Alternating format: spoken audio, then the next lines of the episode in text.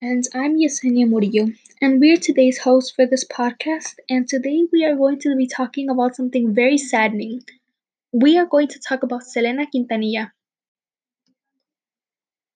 This wound was caused by the president of her own fan club after Selena discovered that she had been stealing from her fans and her boutiques.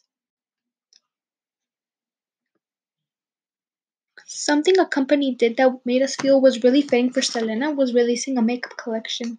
This was done by MAC Cosmetics in 2016 with a beautiful collection consisting of lipsticks and other products. As soon as it was released, it was sold out immediately, and many fans are still waiting for a restock. And you know, this is a very great way to honor her because it shows how much her fans loved her and still do to this day.